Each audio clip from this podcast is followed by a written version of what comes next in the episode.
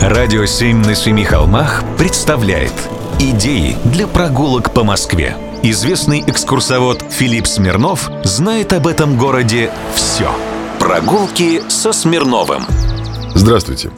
Когда-то на стене дома 11 по Нижней Сыромятнической улице сверху сияли четыре перекрещенных якоря. А надпись на стене говорила о чаеразвесочной фабрике Губкина и Кузнецова, о самом большом в Российской империи чайном предприятии. Но обо всем по порядку. В 1840 году в городе Кунгур Пермской губернии на живописных отрогах западного Урала, у слияния двух горных рек Сылвы и Ирени, купец первой гильдии Алексей Семенович Губкин основал предприятие по чайной торговле. И вот кунгуряки, а ранее жители города называли кунгурцы, с этой поры всегда были благодарны Губкину.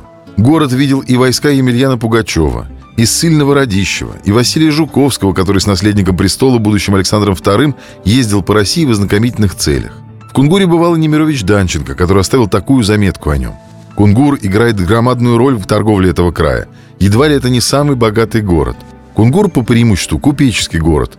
Все тут живут тем, что даст купец. Он дает тон городу. Он первый и в городской, и в земской управе клубе чиновники перед ним млеют. В соборе батюшка об его благотворениях произносит краткие слова. Мещане смотрят ему в глаза и еще издали снимают шапки. Так вот, одним из таких купцов и был Губкин.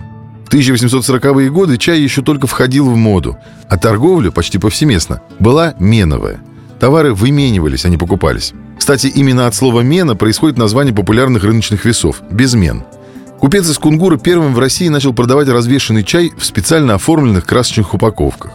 В 1882 году его фирма была переведена в Москву.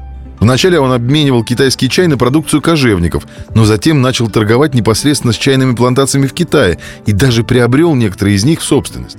Губкин создал целую систему условий продаж, цен, сортамента, единиц товара и прочее, что положило конец спекуляциям на рынке чая. Его внук и наследник Александр Кузнецов в 1884 году учредил торговый дом, преемник Алексея Губкина, Кузнецов и компания. За 15 лет этой фирмы только на территории России было продано чая и сахара на сумму 300 миллионов рублей. Товарищество имело свои конторы по всей России и на самых известных чайных рынках мира. В Китае, Индии, на островах Цейлон, Ява, в Лондоне. И вот по обету Губкина одна копейка с рубля отчислялась на благотворительность. Зато и благодарность.